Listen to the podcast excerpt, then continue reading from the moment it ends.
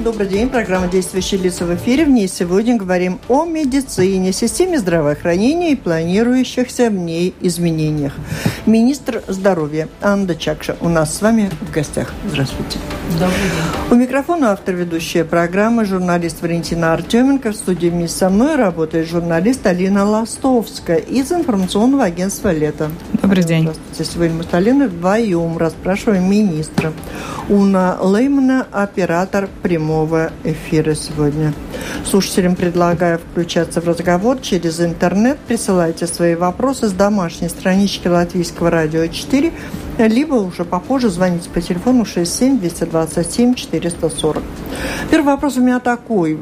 Анда Чакша, предприниматель, человек, имевший солидные посты, хорошие доходы, зарплаты, и вдруг соглашается не член партии ни одной, соглашается возглавлять ведомство Министерства здравоохранения.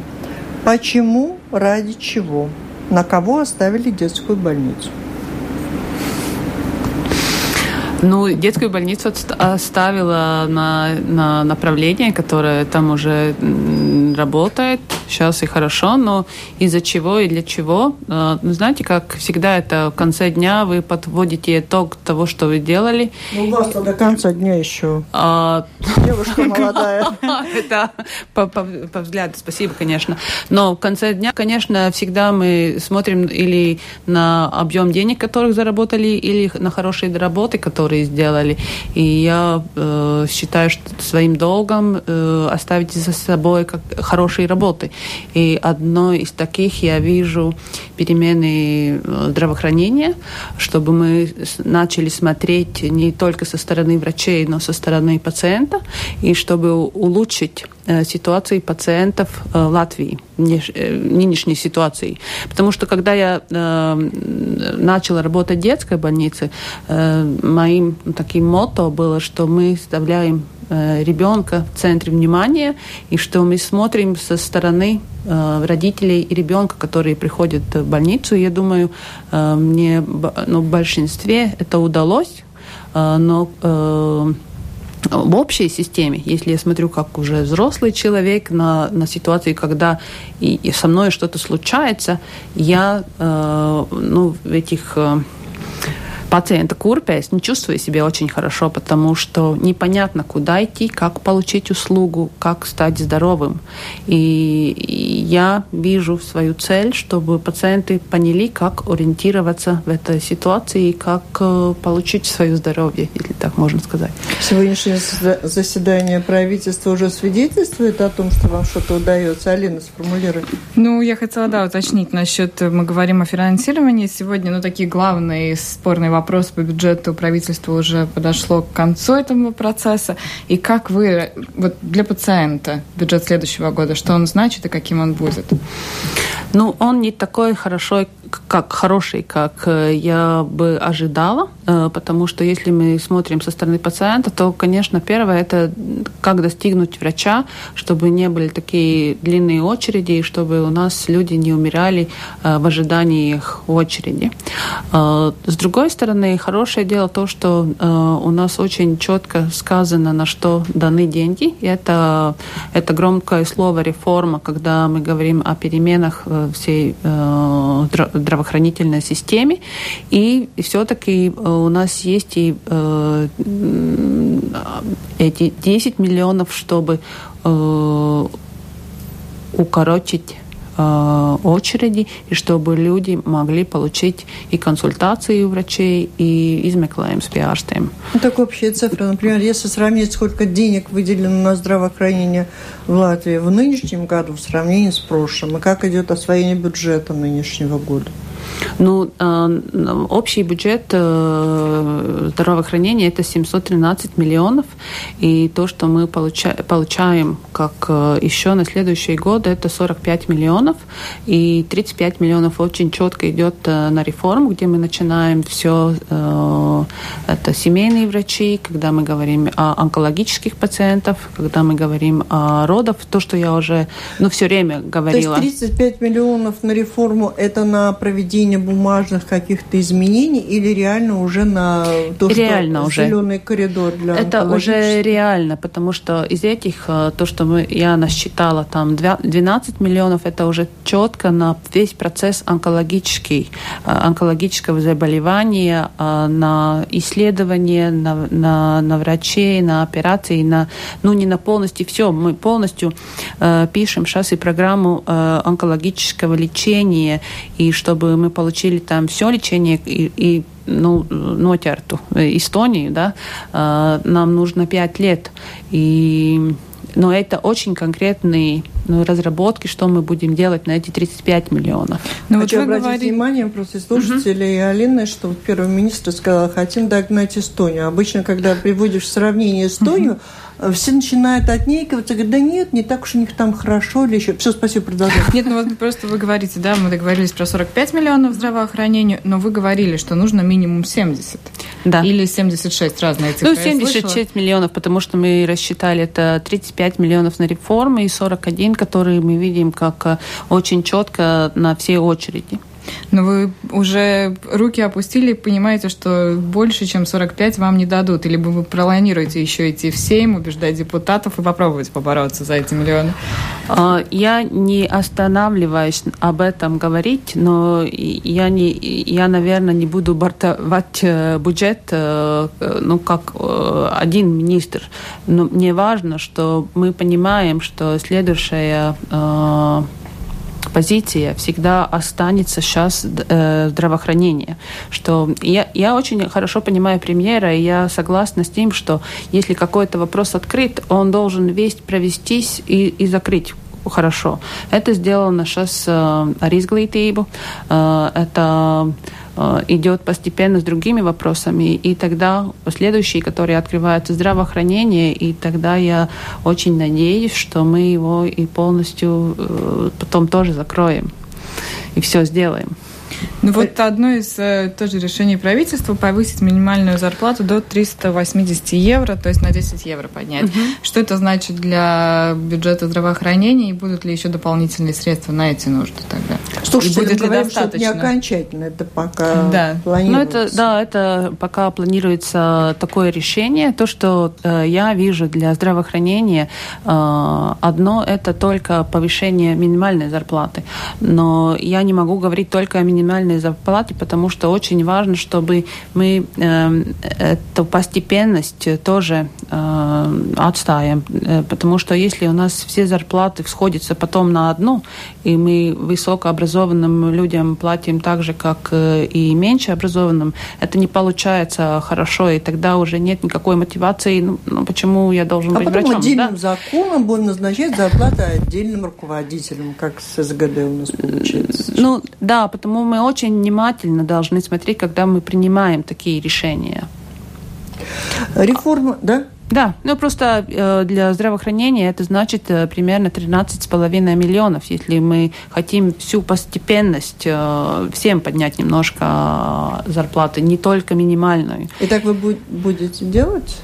И ну, ну это зависит от того, какой, какой объем денег мы получим на подняние, поднение минимальной зарплаты да, для поднятия. Да. Главная проблема здравоохранения, все уже об этом наслышаны, что у нас несравнимо низкие, низкое финансирование, процент от ВВП, и в то же время мы знаем, что у нас очень высокий процент теневой экономики, налогов, которые не собираются, что наносит ущерб тем, кто производит и платит налоги.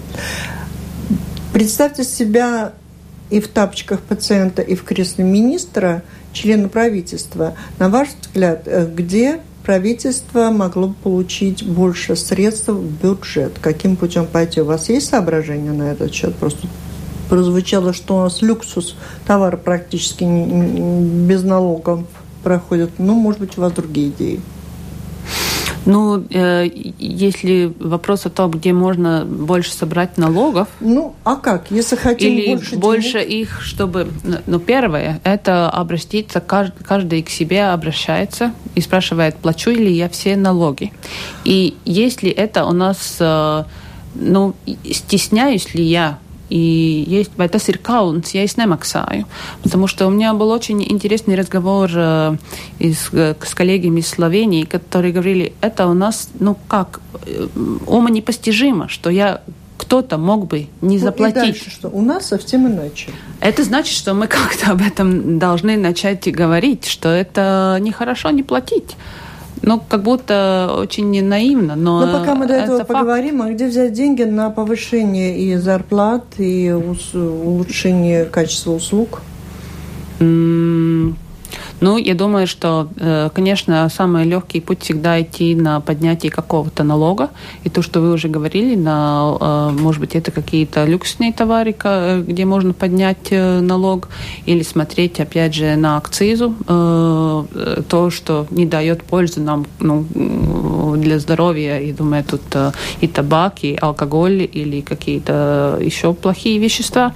Ну, эти такие пути, где можно найти а еще рассматривали решение о том, какая форма реформы будет принято? Три варианта предлагаются. Нет, это еще мы сегодня не рассматривали. Конечно, так получается, что мы сначала принимаем бюджет, а потом говорим уже о реформе. И, может быть, и это то, почему больше, мы уже как о приоритете э, здравоохранения говорим уже больше на следующий год.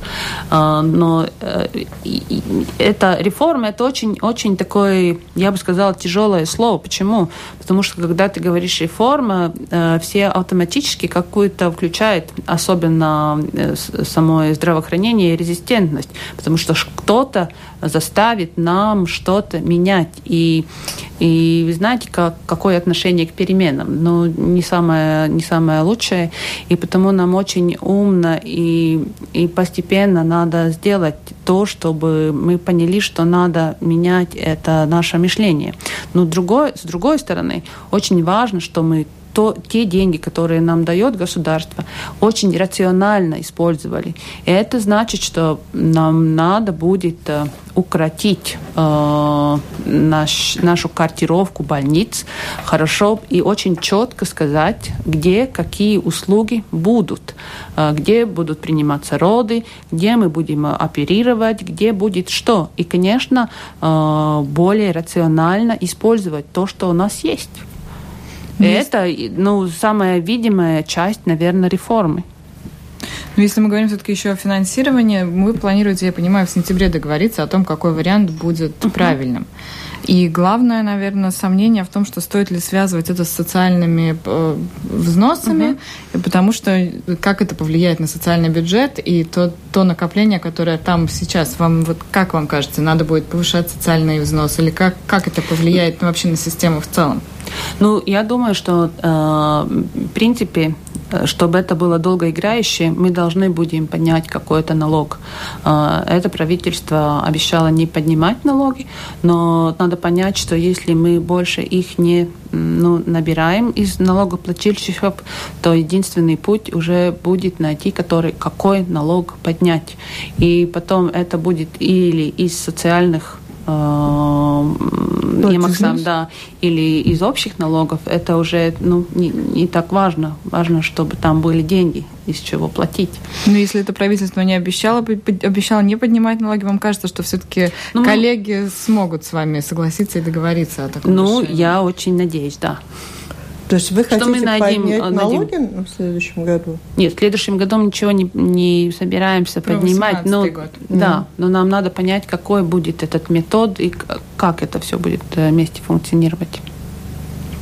Варианты дополнительного э, финансирования и что предполагается решать в первую очередь пациентские проблемы или зарплаты медиков. Медики бунтуют, собираются на протестные акции. Угу. Ну, э, знаете, как самые горячие точки. У нас есть э, те точки, которые очень важны для пациентов, и это я вижу в онкологии, потому что у нас э, все равно из всех онкологических пациентов 40% мы все-таки э, находим только третьей и четвертой стадии, что очень, э, очень много.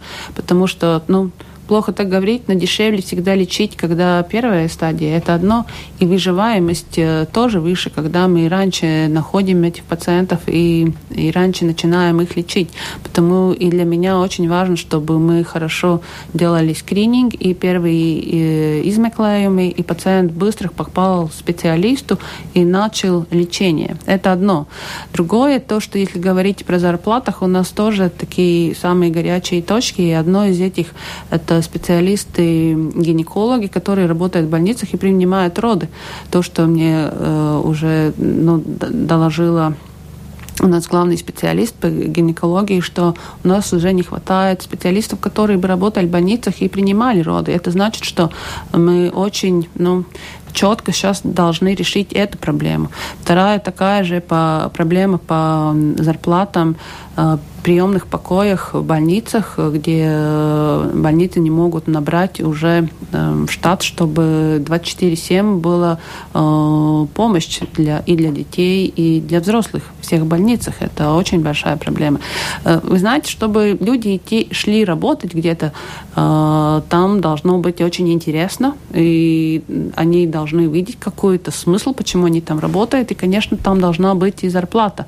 Но если мы сейчас смотрим на место медсестры, там нет никакого конкурса. И если мы хотим выбрать самую хорошую медсестру, то мы не выбираем из кого-то, мы ищем кого-то, и там нет никакого конкурса, никакой конкуренции. Ну тогда эти вопросы с зарплатами медиков, они начнут уже решаться в следующем году или все-таки это будет попозже? В некоторых, некоторых пунктах уже в следующем году, но в принципе попозже. А с 1 октября про зеленый коридор для больных онкологии это пилотный проект? Это пилотный проект, да, где мы деньги берем э, с того накопления, которое было с, с лабораторных э, измеклаемым. И, конечно, там получается, что мы из одного кармана переставляем другой карман.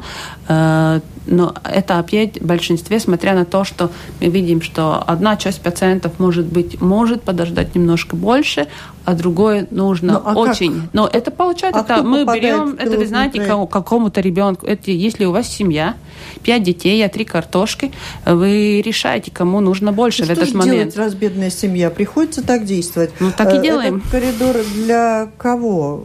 Я хочу понять, кто попадает в этот проект с 1 октября. Да, это, это для Э, для тех пациентов, э, которым семейный врач э, впервые высказывает айсдомас про то, что это может быть онкологическое заболевание. Он высказывает после 1 октября или вот он только что высказал? Ну, в принципе, проект начинается с 1 октября, но у семейного врача анкета kur viņš novērtē э, рискус, чтобы э, пациент осознавал свои риски, и семейный да. врач раз в год э, осознает, какой риск у этого пациента заболеть э, с онкологическим заболеванием. То есть слушателям говорим, говорим что? Что если у вас была подобная беседа, угу. риски у вас есть, то вы попадаете в этот проект. А как? Это пациент сам что-то предпринимает? Нет, пациент сам ничего не предпринимает. Но проследить за доктором он может. Nu, конечно, чтобы viņa drošības karte ir aizpildīta, ja, онкологическую риску изvērtēšanas карта, и потом... Это на каждого пациента есть у семейного врача?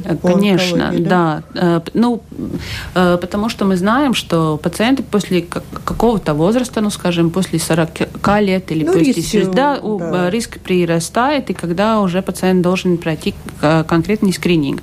Или тогда да, он aizpilda šo karti и И потом у, у семейного врача конкретный алгоритм, как он проверяет дальше пациента. Он, конечно, осматривает пациента, палпирует. Это не просто расписание бумаг, это смотрение на конкретного пациента. И если он что-то находит или не находит, Хорошо, не надо, он, он идет. Это, нет, это просто, что конкретный алгоритм, и когда он набирает э, конкретные точечки, что надо, он посылает дальше дальше на, след, на следующие изыскания, а потом уже конкретному специалисту, если там что-то Вот красиво на бумаге, есть. а, а, а враги на дороге не получится? Это сработает пилотный проект? Знаете, ну, всегда, как я говорю, черт в деталях, потому мы очень, ну, сейчас сидим вместе и с семейными врачами, и специалистами, чтобы всю эту логистику на бумаге нарисовать, и все отговорили и поняли, кто что делает, чтобы это сработало не только на бумаге.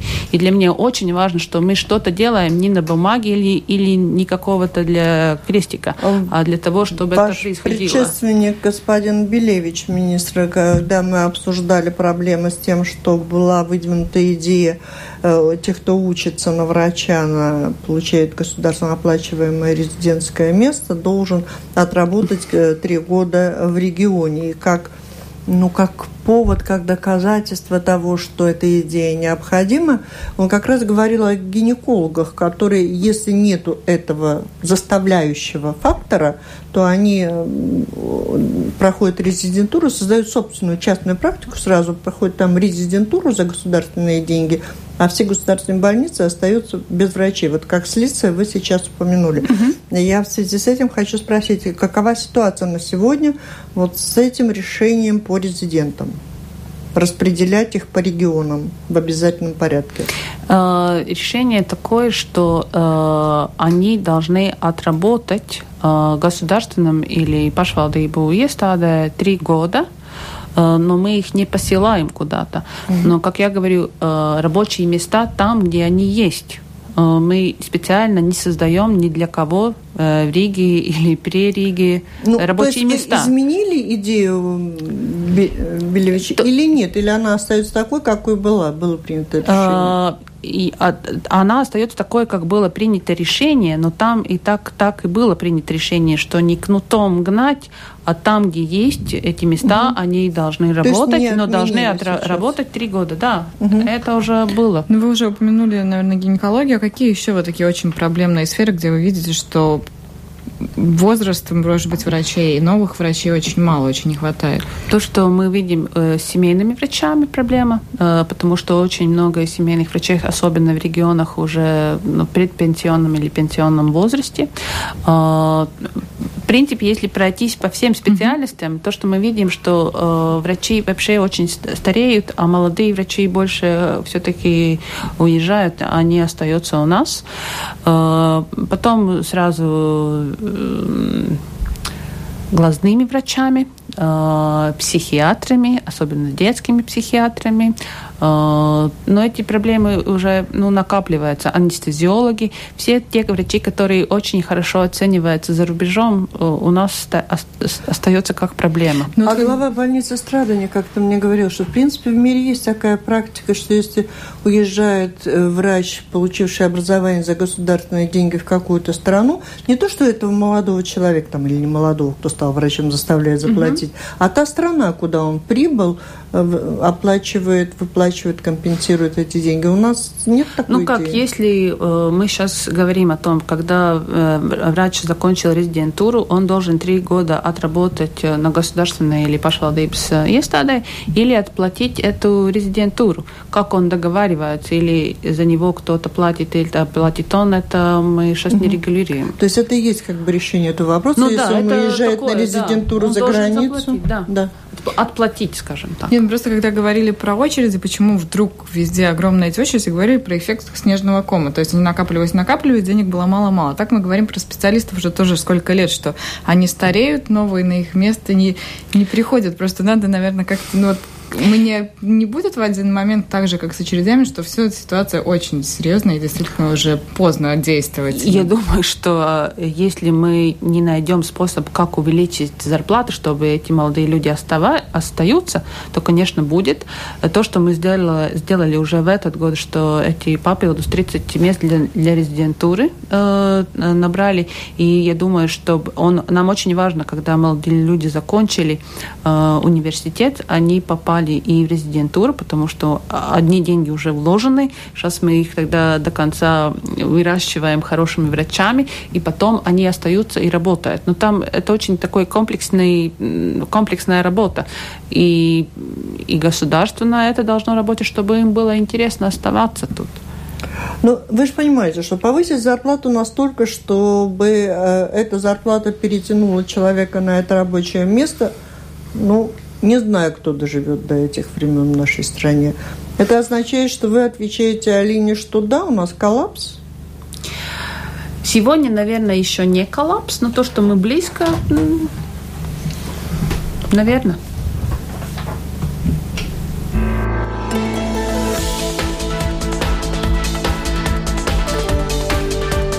Напомню, вы слушаете программу Латвийского радио 4 «Действующие лица». В ней сегодня принимает участие министр здоровья Анда Чакша.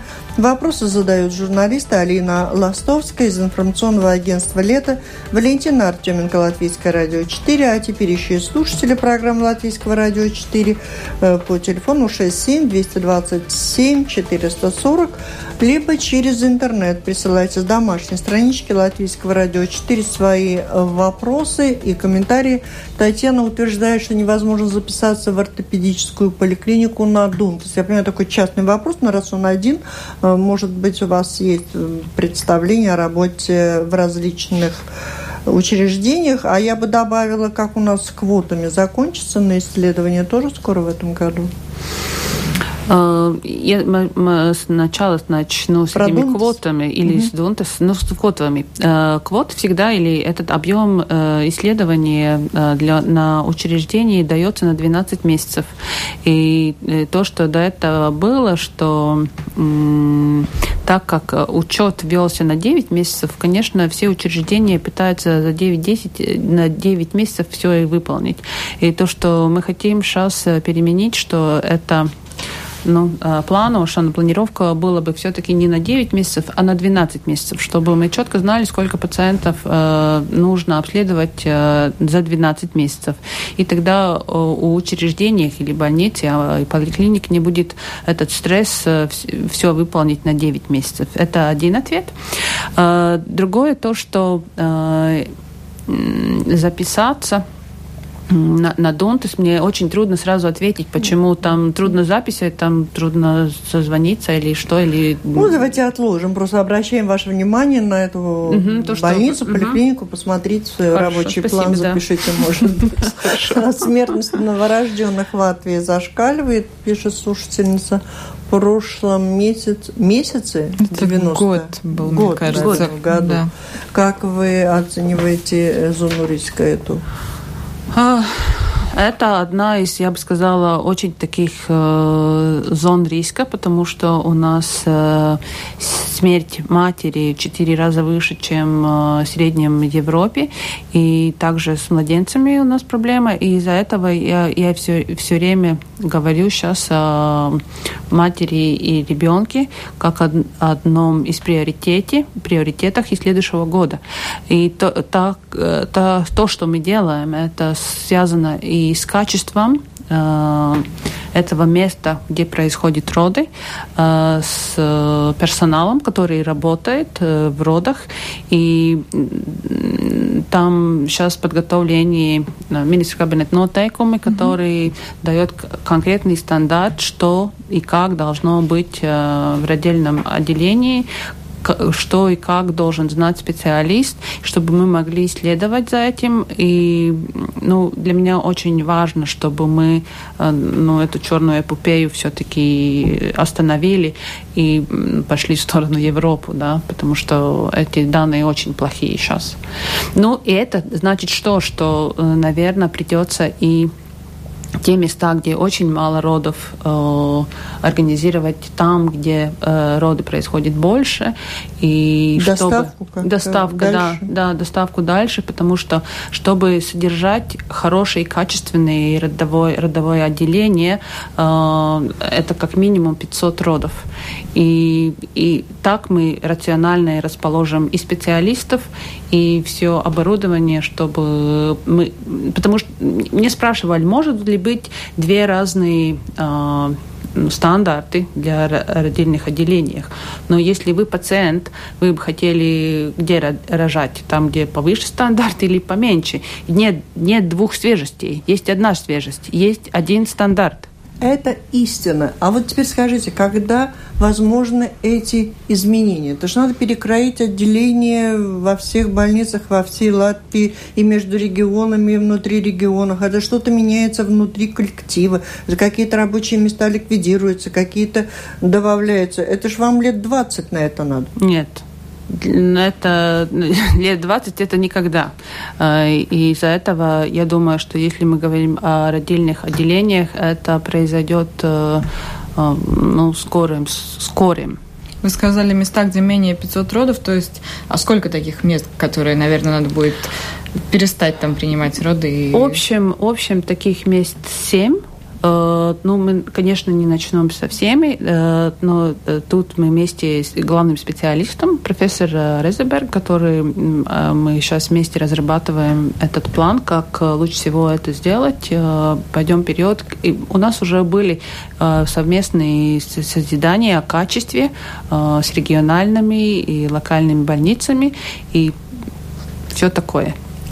А вот и предложение вам, как э, решать проблемы, если местные медики уедут все за большими зарплатами куда-то в другие страны. Ирина пишет, добрый день, гражданин Латвии получил медицинское образование в России владеет латышским языком на высшую категорию. Сможет ли он работать в Латвии врачом? Что для этого ему необходимо сделать? Может быть, подробности не знаете, но о принципе. Э, о том, чтобы приезжали врачи к нам работать или ну, тут не, я не когда прочла, да, получается так, что это все-таки гражданин Латвии, но получал медицинское образование не в Латвии. Да, у нас, э, у нас сейчас э, вообще-то такие препятки очень большие, чтобы э, откуда-то привести специалистов, и вот они начали бы легко. сразу так. Это, это нелегко, да. Но это, я думаю, это уже такой э, вопрос профессиональных, профессиональных ассоциаций, чтобы мы согласировали сертификаты с другими странами, да, чтобы врачи, э, ну, скажем, с Россией а могли наши... бы сразу работать. То есть это касается только России или других стран это Европы? Это со всех стран То сейчас касается. это легко, не... согласовывают Ну, легко. не так легко. Они тоже там должны э, свой сертификат как-то подтвердить. Но, и, и также здесь. при этом. Да, они выучают язык, и э, одно это то, что они должны выучить язык, и те, которые приезжают, это у нас тоже вопрос языка. А второе, согласить это, ну, соглашение э, сертификата, что те знания и те программы совпадают с теми, что у нас сейчас утверждено. Ну, согласовывать их с вузами европейских стран, наверное, смысла большого. Э, нет, оттуда не поедут, а, скорее всего, с Востока могут приехать специалисты. Да, ну, я думаю, этот вопрос мы э, тоже подняли, как один из таких вариантов, ну, как сказать, план Б, э, если mm-hmm. такая ситуация при, при, придет, то понять, как это можно делать. Послушаем, давайте звонок. А то я пообещала. Алло? Алло. Добрый день. Добрый это самое. Скажите, пожалуйста, нам, нам еще нам еще до, до, до Европы очень далековато. А вот все, все говорят, что как в Европе. Как Вопрос вы зададите? Нет, у нас времени мало. Ну, ясно. Почему такие дорогие цены на обслуживание медицинские?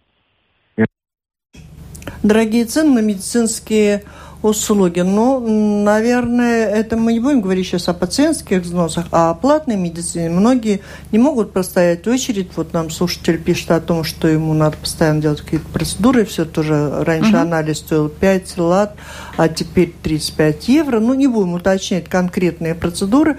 Но... Почему они такие дорогие? Да, почему а. платные процедуры и консультации такие дорогие? По 40 евро консультация у врача, 10 минут и 40 евро заплати. А врач только что сидел в этом же кабинете и за пациентский взнос принимал час назад. А, Наверное, одна из э, проблем здравоохранения то, что пациенты сейчас, кажется, думают, что э, визит стоит э, евро 42, Э, потому что мы не видим, или пациент, когда идет к врачу, не видит э, ту часть, которая заплачена со стороны государства.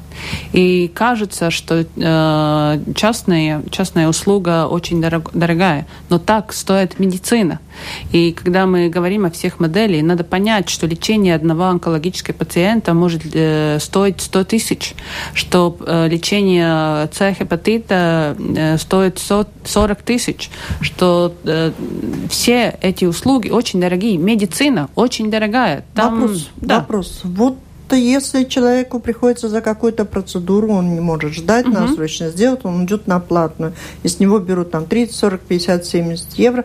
Это означает, что это все совершенно соответствует стоимости услуги, и столько же государство за эту услугу платит, если ты идешь за евро 42? А, не полностью столько, потому и мы говорим, что тариф, который платит э, государство, не, э, не соответствует то, тому, что то, сколько это должно стоить, потому что э, то, что э, зарплата врачей очень маленькая сейчас в тарифе, и потому и врачи не хотят уже работать на государственной стороне.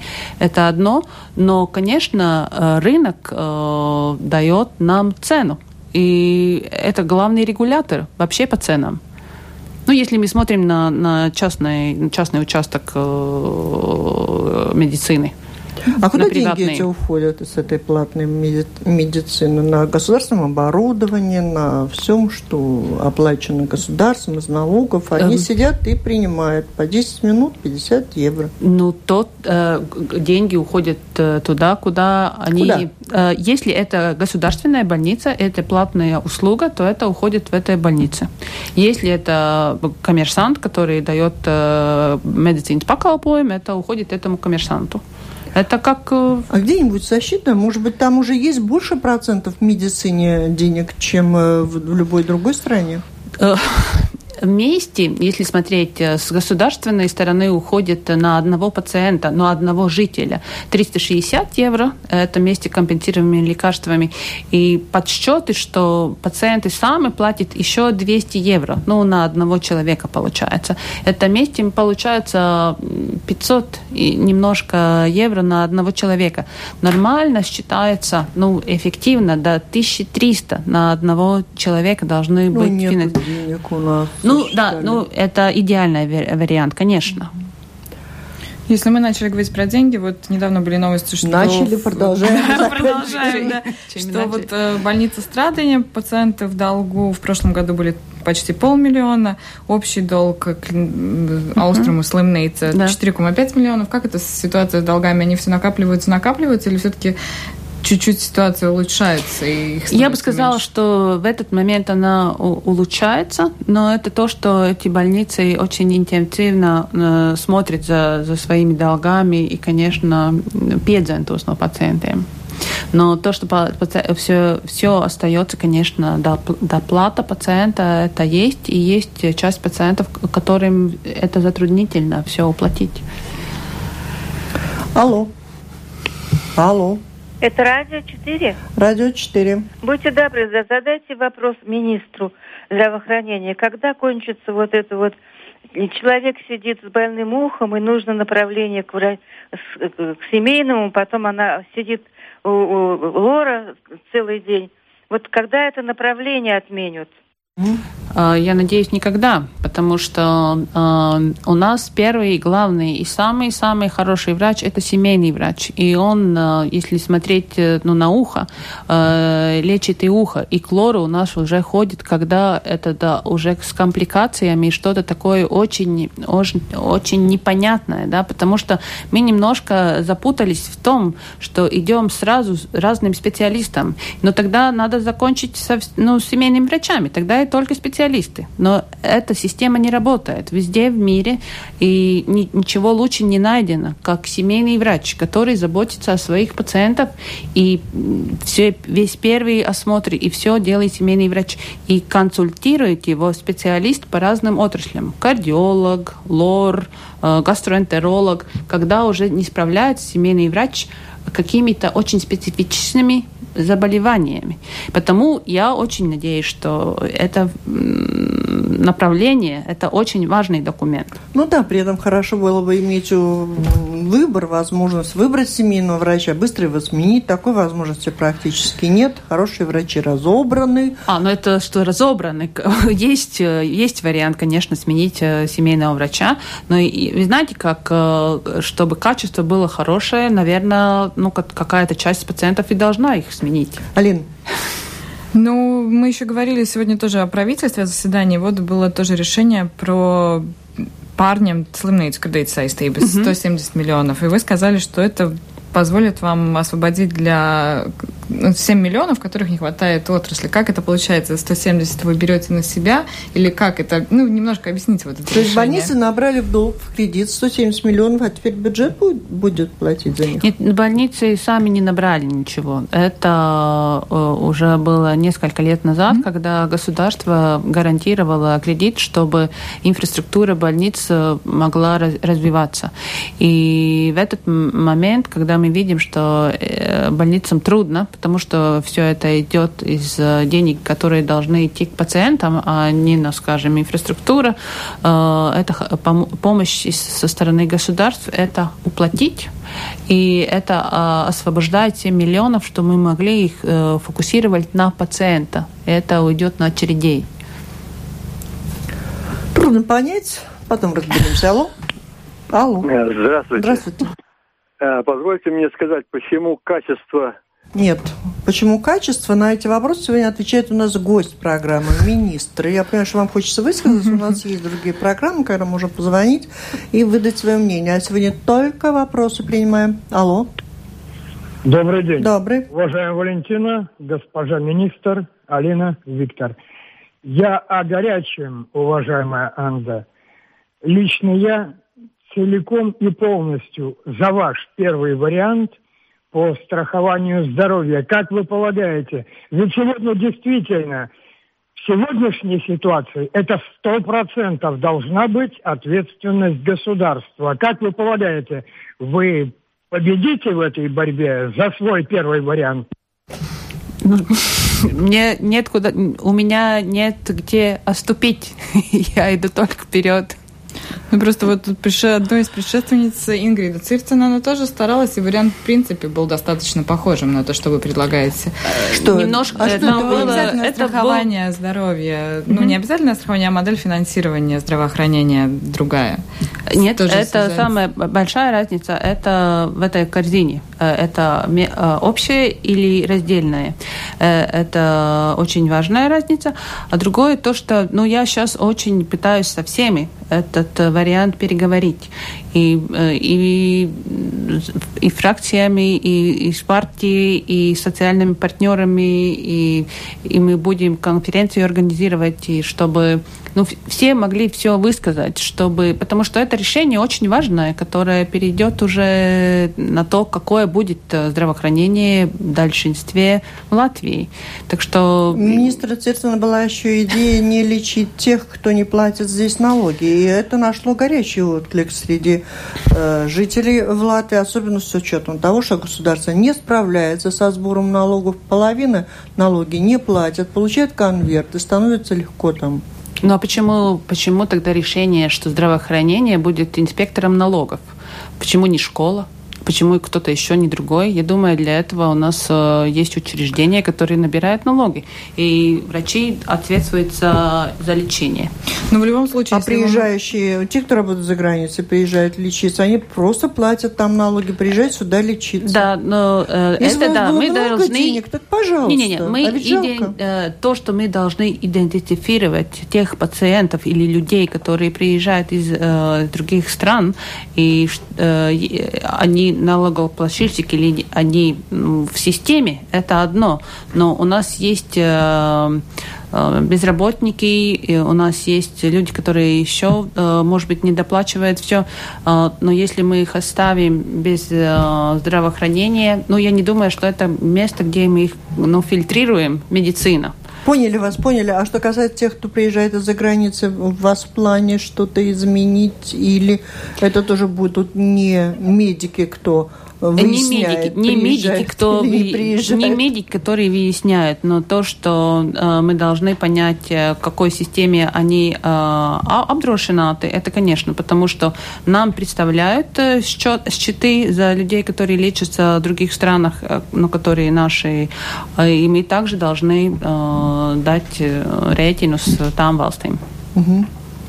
Немножко о вас, о самой. Вот мы говорили сначала, зачем вам это все о политическом будущем. Вы в партии еще, наверное, не вступили. Собираетесь ли и как вы видите дальше свое политическое будущее? А, ну, я разминаюсь, да. Мне такое чувство, что я разминаюсь. Это бюджетный период, очень хорошая разминка, чтобы понять свой политический потенциал. А, и я э, выдвинута на пост министра со стороны Зеленой партии, и э, я чувствую с ними, ну, такой хороший контакт, и, и я вижу себя, наверное, какой-то период тоже и членом этой партии партией. Так что, ну, мы должны друг друга понять. И последний вопрос есть про... Ой, он, ну, такой невеселый, но все-таки вопрос от слушателя остается, что их заботит не только вот эта справедливость, несправедливость, кто платит налоги, а еще неотложная медицинская помощь загру... загружена бомжами и пьяными пациентами их, за ним приходится ухаживать, а потом уже лечить. Нет ли плана специальные больницы создавать? Ну, нет, э, я бы не хотела создавать специальные больницы для, есть, для, для э, таких пациентов, но то, что мы должны говорить о отрезвительных э, ситуациях, и мы это уже э, рассуждали вместе пашвалдībām, пашвалдībām, потому что они уже сейчас должны, со стороны медицины должны идти критерии, какой пациент должен идти в больницу, а какой отрезвительной инстанции.